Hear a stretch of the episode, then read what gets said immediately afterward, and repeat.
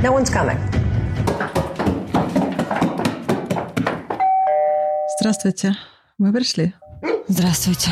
Мы пришли вместе с нами, мы и собака Борис. Собака Борис у Татьяны. Борис недоволен. Но Бориса из подкаста не вырежешь. Эй, Борис, животное! Просто Борис! Еще Татьяна говорит, что Борис политически ангажирован, по крайней мере, своим именем. Да, и мы когда заселялись в отель, нам сказали, что вот есть котик по имени Оливер и собака по имени Борис. Ну, к сожалению, имя политически некорректное на данный момент. Но Борис уже не переименовать, Борису 4. Ну да, то есть, в принципе, уже любые попытки бесполезны. Давай, пока Борис улает у меня, ты расскажешь, про что мы сегодня записываем.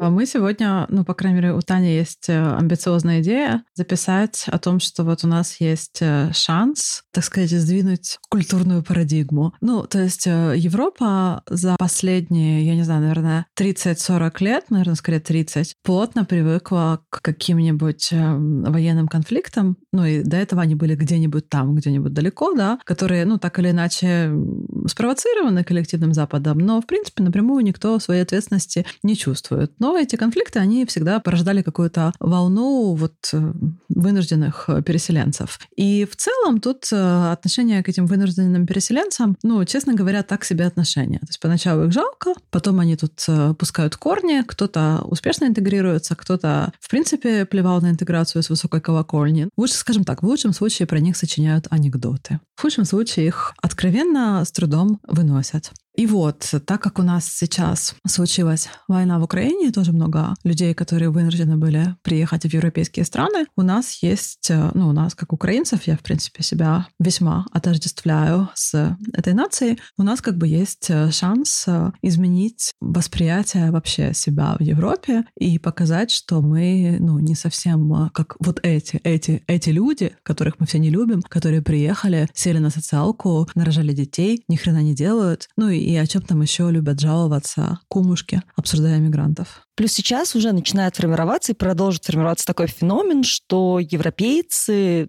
и другие, не знаю, там, американцы, канадцы, везде, куда сейчас приезжают украинцы, они узнают, что есть украинцы. До этого украинцы были в пятне, в коробке восточноевропейцев там, не знаю, вместе с ним были поляки, румыны, украинцы, иногда туда затесывались э, русские, иногда русские были отдельной касты. По крайней мере, в Германии русские всегда шли отдельно из-за русских немцев. То есть э, в Германии очень много русскоговорящих. Это немцы, которых в свое время Екатерина II пригласила. Они там занимались ремесленничеством, какими-то аграрными работами. Потом их Сталин выслал в Казахстан. А потом Германия придумала программу этнического переселения давно бывших немцев обратно в Германию. И вот эти вот немцы, они русскоговорящие. И в Германии русскоговорящие чаще всегда, по крайней мере, очень давно проходили под таким флагом руссы, и они выделялись из Восточной Европы. И плюс другая большая категория людей, которая всегда была в той же Германии, это Восточная Европа. И вот украинцы всегда были в Восточной Европе.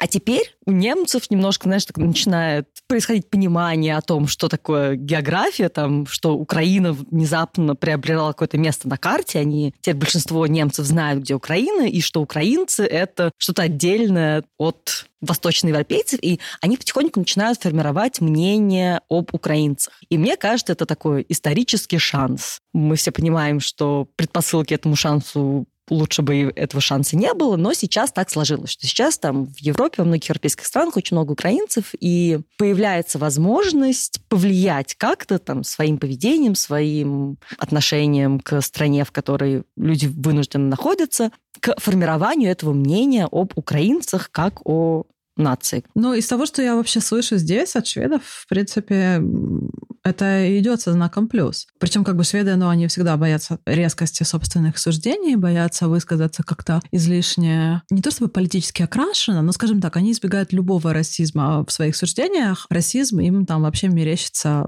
по любому поводу. И вот они говорят, принимая во внимание все вышеперечисленное, они вот смело заявляют даже, что украинцы действительно отличаются от, допустим, беженцев э, с вот Ближнего Востока, которые были до этого. То есть если тогда среди большого количества приехавших людей первый вопрос был, когда нам дадут пособие, то украинцев э, чаще первый вопрос — это когда у меня появится разрешение на работу. А когда его по директиве начали давать, люди тоже начали активно как бы штормить все эти государственные институции с вопросом, там, окей, где я могу учить язык, или окей, там, если какие-то программы именно по трудоустройству. То есть никто не хочет сидеть э, сложа руки и как бы вот ожидать какой-то милости от э, государства. Ну, и это формирует положительный имидж в глазах населения? В Германии, я бы сказала, ситуация похожа. Единственное, мне кажется, первый вопрос, когда нам дадут более-менее нормальное жилье, а мы не будем жить в лагерях. Потому что сейчас в Германии система распределения беженцев уже сломалась.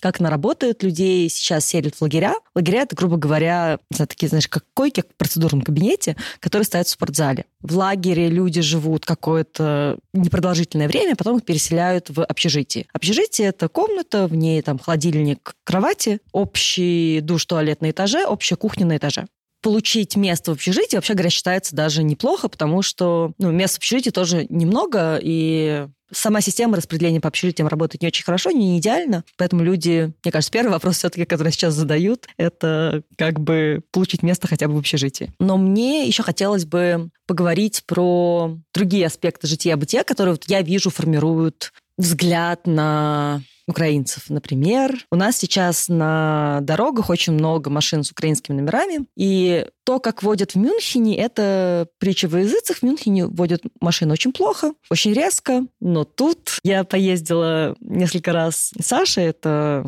мужчина, который сейчас у нас живет, из Украины, и мой внутренний инструктор по вождению был очень недоволен тем, что я увидела, потому что, ну, как бы манера вождения более резкая, и когда таких машин, которые водят более-более резко, становится на дорогах больше, становится разница в стиле вождения заметны.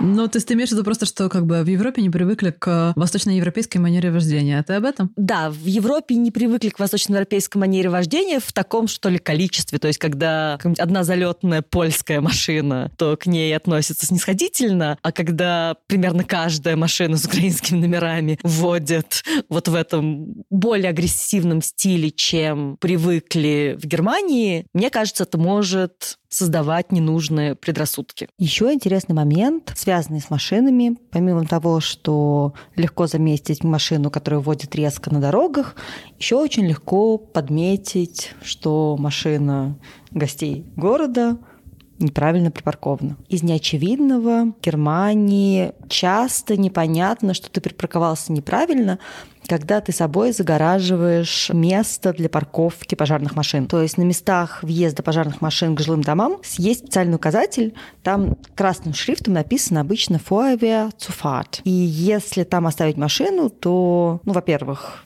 останется осадочек, а во-вторых, ее довольно-таки быстро эвакуируют, и забрать машину со штрафстоянки будет стоить в районе 300 евро. Так что не делайте так по нескольким причинам. Во-первых, потому что спасти вашу машину будет дорого, а во-вторых, потому что очень легко заметить неправильно припаркованную машину и составить впечатление не только об этой конкретной машине, но и о других машинах с номерами той же страны.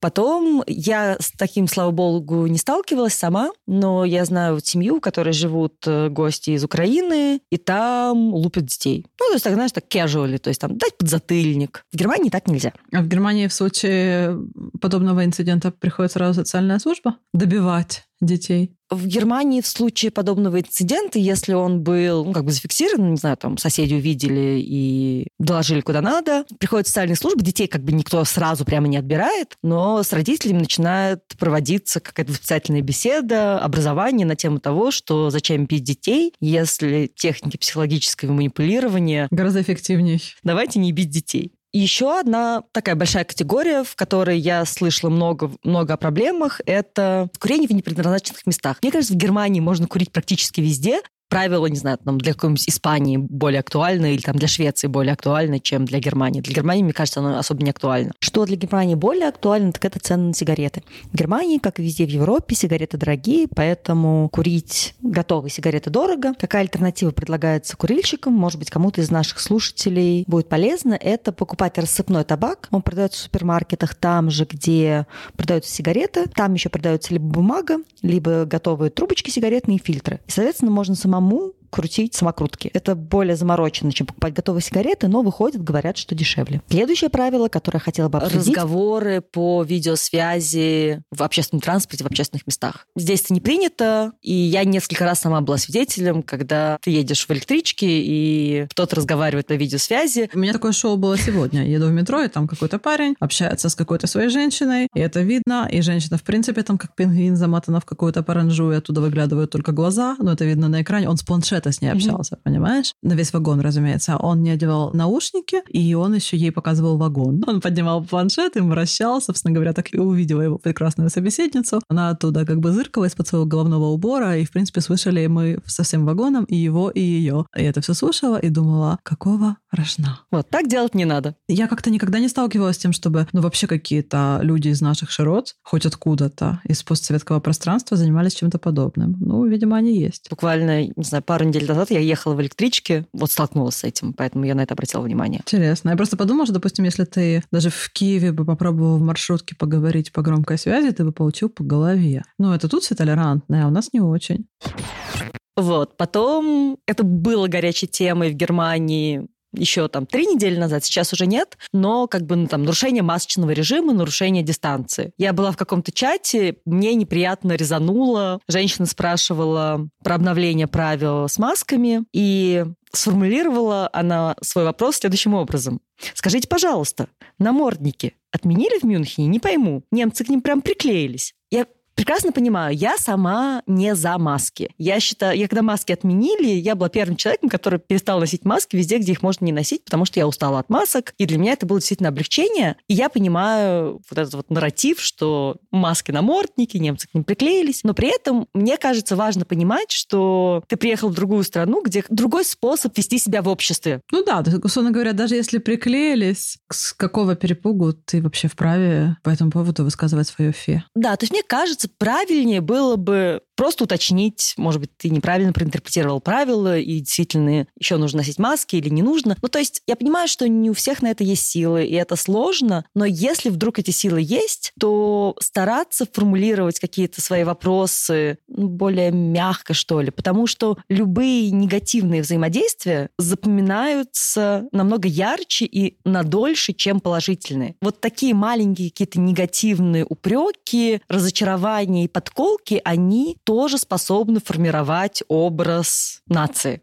а мы хотим, чтобы образ нации был хорошим. М-м, ведь хотим. Ты знаешь, мне кажется, это свойственно ну, вообще людям на постсоветском пространстве. Как раньше было модно обсуждать там своих соседей, да, где-нибудь на кухне коммуналки, то потом, после того, как э, совок закончился и появились какие-то границы, модно обсуждать каких-нибудь других людей, давать, скажем так, непрошенные советы, да, вот это вот все. И в случае миграции это выливается в то, что люди приезжают и начинают громко вслух рассуждать, что конкретно... Ну, знаешь, вот как раньше в коммуналке это было, как конкретно неправильно неправильно живет Машка со своим Петькой, то сейчас они обсуждают, как конкретно неправильно э, живут э, шведы э, со своей Магдаленой или немцы со своей Меркель, кто у вас там уже сейчас, не Меркель, ну, в общем, допустим, да. И вот, ну, наверное, стоит быть скромнее. Ну, мне кажется. Я себя тоже, кстати, на эту тему иногда одергиваю. Ну, то есть местному населению не очень приятно, когда кто-то приехал, в принципе, ну, не то чтобы является бенефициаром их системы, но, скажем так, пользуется их системой и при этом рассказывает, как конкретно ему эта система задолжала и как конкретно она могла бы улучшиться, чтобы вот лично этому человеку стало комфортней. Ну, это бесит. Да, и при этом я абсолютно понимаю вот это желание это все рассказать, оно как очень естественное. Ну да, из советской коммуналки оно тянется. Оно многим из нас присуще. Но сейчас, если есть возможность, я понимаю, что сейчас у многих людей ну, просто нету ментальных сил на то, чтобы еще себя и здесь ограничивать, останавливать. Но если вдруг эта возможность есть или у нее есть шанс появиться, то если себя остановить, бенефициарами вот этого остановления и невысказывания своего очередного недовольства, бенефициаром может стать вся нация о которой сложится чуть более лучшее впечатление, чем если себя не остановить и что-то высказать, где можно было бы себя остановить. Ну, и ты знаешь, тоже у меня еще, наверное, был момент, но это скорее, наверное, относится не столько к недавно вновь прибывшим, а скорее к людям, которые здесь уже находятся давно. Меня тоже иногда накрывает вот эта вот волна, знаешь, такого, ну, как бы rage, вот такого гнева какого-то праведного, как мне кажется, что, блин, там вот в Украине утяжет Мариуполь, а вы тут, сволочи, апероль на террасе пьете. То есть э, почему там каждый швед 9 десятых своей зарплаты не отправляет на помощь э, сбройным силам Украины? Украины, да. И потом я себя, ну, как бы останавливаю и как бы говорю о том, что, ну, в принципе, они не обязаны, ну, по большому счету, да. И я вижу тот же самый нарратив у многих моих э, сограждан, оказавшихся здесь. То есть вот эти вот э, прямые обвинения, что страна, которая нас э, так или иначе приняла, в разных условиях. Кого-то сейчас э, в условиях войны, кого-то раньше там по рабочей визе, по студенческой визе, по какому-то партнерству, еще чему-нибудь. Ну, как бы мы не имеем права плевать ей в морду. В смысле, мы имеем, разумеется, без проблем. Но это тоже негативно влияет на наш имидж. И это может плохо сказаться на каких-то других людях, которые тоже украинцы, допустим, как и я. Вот я шведам рассказала, что собаки подавите своим оперолем, да, у нас там Харьков бомбят. А потом э, эти шведы каким-то другим украинцам откажут в помощи помощи, ночлеги или еще чем-нибудь. Потому что я этим создаю вот негативный образ как бы моей нации. Хотя я понимаю желание плюнуть сер- серной кислотой, но как бы иногда нужно его сдержать э, ради других людей. Еще вот у нас та семья, которая у нас живет, э, там две девочки, и они ходят в школу. И в школе для родителей было целое собрание, на котором им рассказывали, там, детей ведь нельзя, до 12 лет детям нельзя одним никуда ходить. И, в общем, такой длинный-длинный список правил. Сначала я очень удивлялась. Правила звучали как-то слишком строго. То есть все на самом деле не так ультимативно, как звучало вот в правилах, которым им рассказывали. Но я подумала, что, возможно, в этом была и цель. Немножко, знаешь, припугнуть и сказать правила более сильно более ультимативны, чем они на самом деле есть, и тогда, возможно, эти правила будут соблюдать ровно такой процент, на который они на самом деле и существуют. И я потом читала какие-то разные правила, типа 20 правил для поведения в Германии. Не шуметь с 10 до 6. Не шуметь с 10 до конца жизни. Там не танцевать, не стирать, не смотреть телевизор. Ну, как бы, ну, если ты смотришь телевизор, вряд ли, ну, нормальной громкости тебе кто-нибудь что-нибудь скажет. Но при этом правило звучит очень ультимативно. С 10 до конца жизни телевизор не смотреть. А, правило было, что если вам плохо, скорую не вызывайте, едьте к дежурным врачам. Чуть больше нюанс в Германии со скорыми. Действительно, если ты вызвал скорую и бригаде, которая приехала, показалось, что ты мог бы сам доехать до больницы, ничего бы с тобой не случилось, тебе придет штраф в 500 евро. Здесь считается, что ты скорую вызываешь только если, ну, как бы в экстренной ситуации. Если ты можешь взять такси и доехать до больницы, тебе это такси даже оплатит твоя страховка. Поэтому, если можешь просто взять такси и доехать, ничего с тобой не случится, не развалишься. Я потом в какой-то группе читала тред, и там мама говорила, у ребенка температура, типа, суббота, по какому номеру вызвать скорую. И этом волонтеры пишут, говорят, какая скорая? Нельзя с температурой к ребенку вызывать скорую. Здесь так это не работает. Она же, ну как же? Ну у маленького ребенка температура. Я понимаю, что как бы в там, майнсете постсоветском, если ребенка температура, надо вызывать скорую. Как бы в Москве все вызывают скорую детям, у которых температура. В Киеве, в Украине, наверное, тоже все вызывают к температурящим детям скорые. В Германии нет. В Германии у тебя ребенка температура, тебе это беспокоит, ты берешь ребенка и везешь его на чем у тебя есть, на машине, на велосипеде, на электричке к ближайшему дежурному врачу. И поэтому утрированное правило звучит «скоро в Германии не вызываем». Очень много я читала правил про то, как объяснять э, людям, как сортировать мусор. Это очень сильно зависит от того места, где люди живут в Германии, потому что там в каждом городе свои правила сортировки мусора, и они чуть менее строгие, чем преподносятся во всех этих э, списках правил. Правила, которые вот я видела для те, кто приехал в Мюнхен, они намного более строгие, чем ситуация на самом деле. И это, в принципе, имеет смысл. То есть если вам попадаются где-то правила, и они вам кажутся жутко строгими, лучше следовать им, потому что, следуя им, вы точно как бы себя не подставите нигде. То есть они строже, чем все на самом деле, но зато вы будете прям идеальным членом общества в Германии. Расскажи какие-нибудь правила в Швеции, которым нужно обязательно следовать. Но у нас есть сортировка мусора, да, но это скорее, понимаешь, у нас все на свете рекомендация. То есть, ну, как бы мусор рекомендуется сортировать. Но если нет моральных сил на это, то, в принципе, можно скинуть в один пакет и выбросить просто в сжигаемый мусор. Потом, ну, там, понятно, есть ПДД, да, как бы Восточную Европу тут тоже все любят из-за, как бы, такого, знаешь, непреодолимого стремления чуть ли не на генетическом уровне повернуть направо через три полосы из крайнего левого ряда, при этом не включив поворотник. Ну, вот что-нибудь такое. Как в Украине с велосипедной инфраструктурой? Хреново. Она есть только в Киеве, при этом велосипедная дорожка, она может, э, в принципе, оборваться в любой момент. Ну вот ты как бы ехал, ехал, ехал, а потом э, твою велосипедную дорожку резко и решительно преградил ларек, ну что-нибудь такое. Поэтому культуры как бы э, езды на велосипеде нету, потому что нету безопасности. У меня даже проблема не с культурой езды на велосипеде, а с культурой вождения, когда в городе много велосипедистов. Потому что вот те маневры, которые я наблюдала у Александра, который сейчас с нами живет, когда я с ним ехала, они были просто смертельны для велосипедистов. Потому что если бы хоть где-нибудь на нашем пути попался бы велосипедист... Это был бы его последний выезд, да? И как бы я не могу и водителя при этом взять, потому что ну, как бы он никогда не ездил в ситуациях, когда город кишит велосипедистами. А у нас сейчас теплеет, у нас сплошные велосипедисты на улицах. И как бы с ними нужно считаться. Это тоже такой момент, к которому надо попривыкнуть. И хорошо бы, пока привыкаешь, никого не сбить.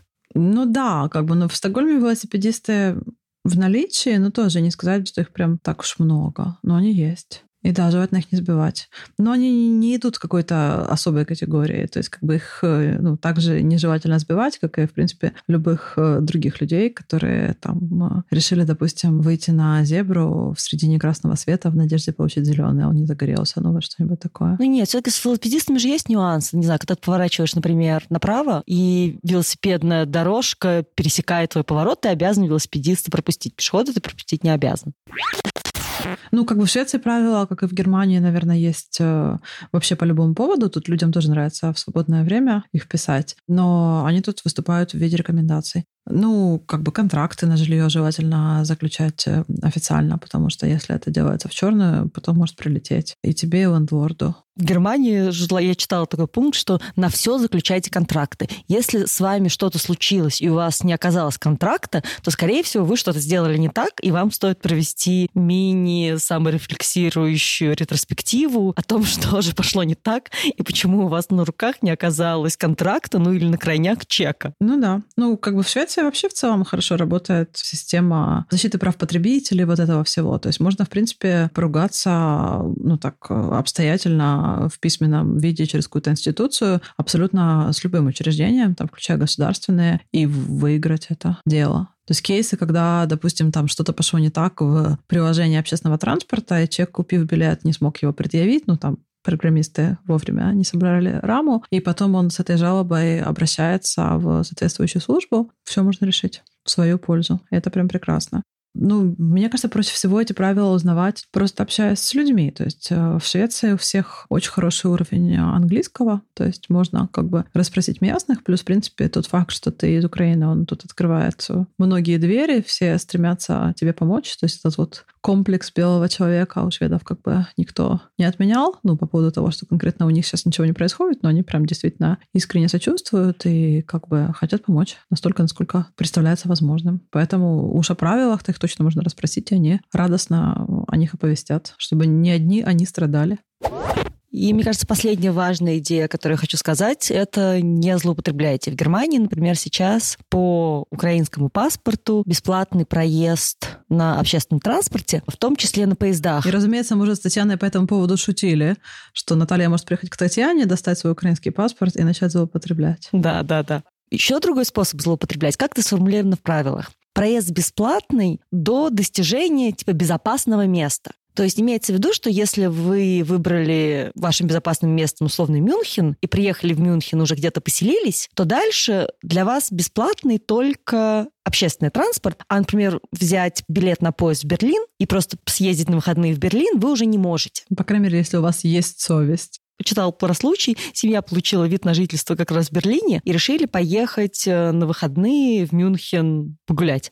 И они, значит, получили в берлинской какой-то кассе на железнодорожном вокзале бесплатный этот билет по украинскому паспорту. А когда они этот билет предъявляли, у них вот эта вот бумажка с ВНЖ выпала из паспорта.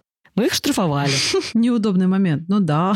Старайтесь не злоупотреблять, потому что, ну, как бы, все все понимают, все хотят помочь. Не нужно их в этом разубеждать, в этом желании. Да, да, да, не нужно их разубеждать в этом желании, потому что с ужасной и кошмарной историей с ней выпал, возможно, небольшой шанс создать имидж нации и выделить себя из э, Восточной Европы. Ну да, вот этого общего, такого смазанного э, на карте пятна под названием Восточная Европа, да. Ну, то есть вообще, мне кажется, стоит жить так, даже если есть очень э, большая, как бы, и хорошо обусловленная надежда скоро вернуться домой, лучше жить так, как будто бы домой еще не скоро. Ну, потому что это поможет просто другим людям, которые по какой-то причине рано или поздно, так или иначе, захотят остаться в какой-то европейской стране.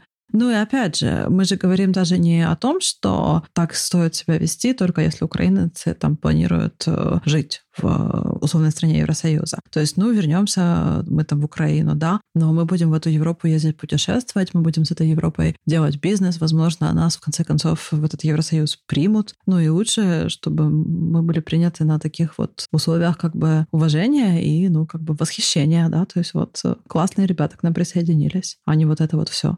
Да, классные ребята к нам присоединились, и когда они у нас были вынуждены в гостях, они показали себя... С лучшей стороны. С каким достоинством должен вести себя европейский человек. Ну, в общем, да, то есть мы не то чтобы в состоянии пришли морализаторствовать, хотя и не без этого, просто мы об этом думали. Ну, вот как-то так э, я гостила у Тани. У Тани нету морального права морализаторствовать, потому что образ человека, гражданина страны с Таниным паспортом с душком теперь на очень много лет. Так что я могу давать советы только другим.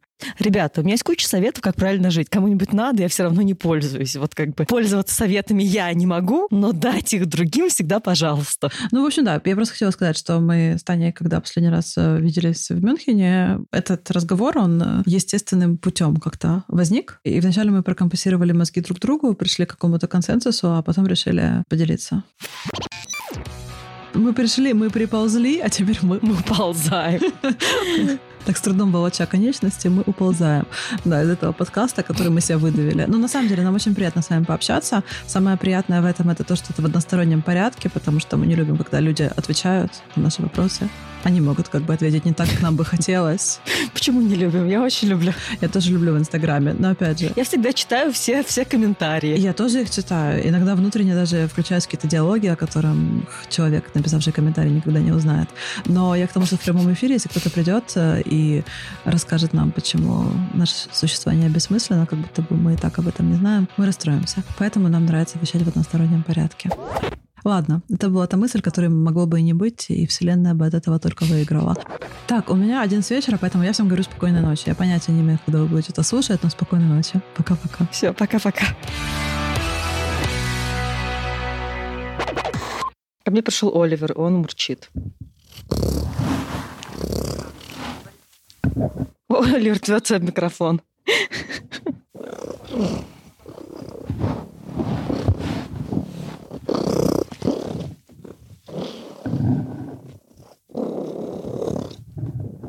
Оливер, Оливер, провали.